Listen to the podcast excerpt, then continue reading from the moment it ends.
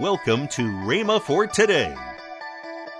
Jesus was really ministering under the old covenant. You see, see, the new covenant doesn't come into force because see, a new covenant, New Testament will, testament or will. You see, it can't come into force till after Jesus dies. I mean, you may have a will written right now, but folks can't come into the and enjoy the benefits of that will till you die. You know. See, now we, now we, this side of Calvary, come into the benefits of Calvary. You know, I mean, after all, Paul said Romans 10 10, you're acquainted with it, that if thou shalt confess with thy mouth, Romans 10 9 and 10, thou shalt confess with thy mouth the Lord Jesus and believe in your heart God raised him from the dead, you'll be saved. Welcome to Rhema for today. Kenneth E. Hagin continues his teaching, A Better Covenant, next on Rhema for Today Radio. Also, later in today's program, I'll tell you about this month's special radio offer. Right now, let's join Kenneth E. Hagin for today's message. There is no such thing as the separation of disease and sickness from Satan. Disease came with the fall of man. Now, you cannot conceive of sickness in the Garden of Eden before Adam sinned. Well, the fall was of the adversary, the fall was of the devil. Sickness and sin have the same origin. I think John Alexander Dowie put it very aptly.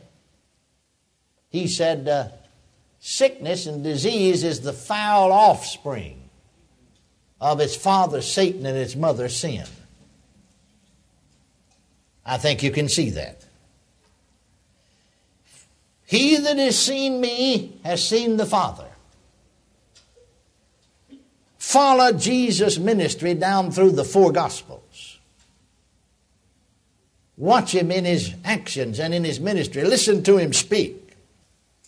Jesus' attitude toward sickness was an uncompromising warfare with Satan.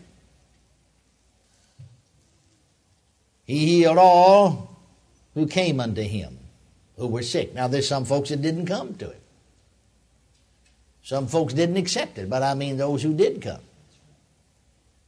No one ever came to him and failed to receive healing or deliverance. We've got the a number of different incidents of people who came. And not one single time did Jesus say, No, it's not my will to heal you. He that has seen me has seen the Father. He that has seen me has seen the Father. He that has seen me has seen the Father. He that has seen me has seen the Father. But every one of them received healing or deliverance. Now, Jesus' attitude toward sin and his attitude toward sickness were identical. He dealt with sickness as he dealt with demons. Now, I've come to believe, actually, by the study of the scriptures, have been driven, or better made to say it, maybe to this conclusion that if disease and sickness are of the devil, and we found out, even from this brief resume today, that they are. Then there is one, only one attitude that the believer can take in regard to sickness and disease, and that is we must follow in Jesus' footsteps and deal with sickness and disease as Jesus dealt with it. Hallelujah. And this is one thing I'm not going to compromise on. It's easy to compromise, you know. But I'm not going to compromise on it. Doesn't bother me. You know, people can say what they want to. I've always been very strong on divine healing since I was healed as a Baptist boy.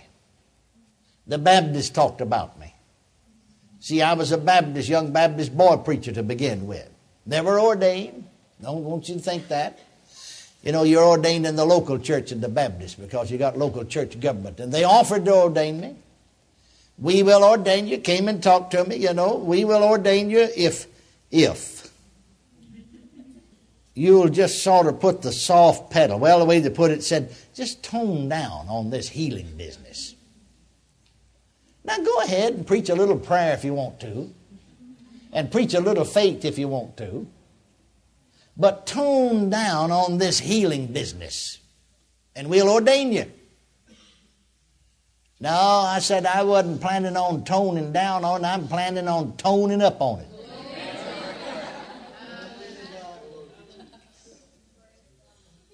So you know what they said to. Well, if that's the case, forget it. And turned right around walked off and left me. That's the last of my ordination. It didn't happen. I'd rather be ordained of God anyhow. Well, then I eventually, as you know, the story was baptized. The Holy Ghost spoke to other tongues, received the left foot of fellowship from among the Baptists, came over among the Pentecostals. I thought, sure, you know, I'd be at home over here now because they believe in faith and healing, but I was too strong for them. They talked about me as bad as the Baptists, sometimes worse. I love them anyhow. Glory to God. Hallelujah. Amen. But you think I'll let that bother me? I'm not going to let that bother me. I mean, who's going to bother, you know, sort of like this old old farmer. You heard the story, didn't you? I don't know. First time I heard his little boy, about nine years old. Baptist preacher. Baptist preacher always got the best stories you ever heard, you know. And uh, this old, of course, this was the days, you know, when when you know, everybody went by rail, trains, freight trains, and passenger trains, you know, and very little you know, now that everybody goes by air. But anyway, uh, this old farm couple, you know, they's old, retired, and they'd set out on the porch in the cool of the day, and the, the, this train went right by their farm, you know, and they had a little old feist dog, you know, them little old dogs. And this freight train come by same time, about six o'clock every evening, you know. And that little old dog would just chase that thing, chase that train man just a barking up a storm. And, and the, the wife said, and that just aggravates me to no end. I wish he had stopped that. What makes him do that?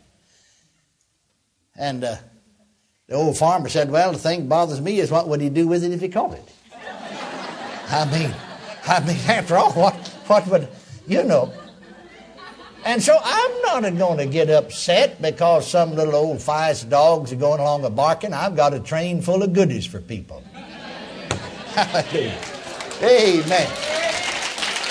Praise the Lord. Just, just a box car after box car, all loaded down with the blessings of God. And so I don't mind, you know, they're howling at the moon and the hollering it's not so. Praise God, I'm not going to compromise on it. The Word of God's true. Jesus' attitude toward sickness is my attitude. It was an uncompromising warfare with Satan. Hallelujah to Jesus. Now, you know, too, Jesus in his ministry was ministering as a prophet under the old covenant. He, he calls himself a prophet. You could read in the fourth chapter of Luke's gospel and see that he does. Jesus was really ministering under the old covenant. You see, see, the new covenant doesn't come into force because see, a new covenant, New Testament, will, testament or will, you see, it can't come into force till after Jesus dies. I mean, you may have a will written right now, but folks can't come into the and enjoy the benefits of that will till you die. You know? See, now we, now we, this side of Calvary, come into the benefits of Calvary. You know, I mean, after all, Paul said, Romans 10 10, you're acquainted with it, that if thou shalt confess with thy mouth, Romans 10 9 and 10, thou shalt confess with thy mouth the Lord Jesus and believe in your heart God raised him from the dead, you'll be saved. Well, they couldn't believe back there in the four Gospels that God raised him from the dead. God never had died yet. So they didn't have the new birth. They had a promissory note on it. Are you following me? Praise God. So Jesus, you see, is not ministering under the new covenant, he's ministering under the old covenant.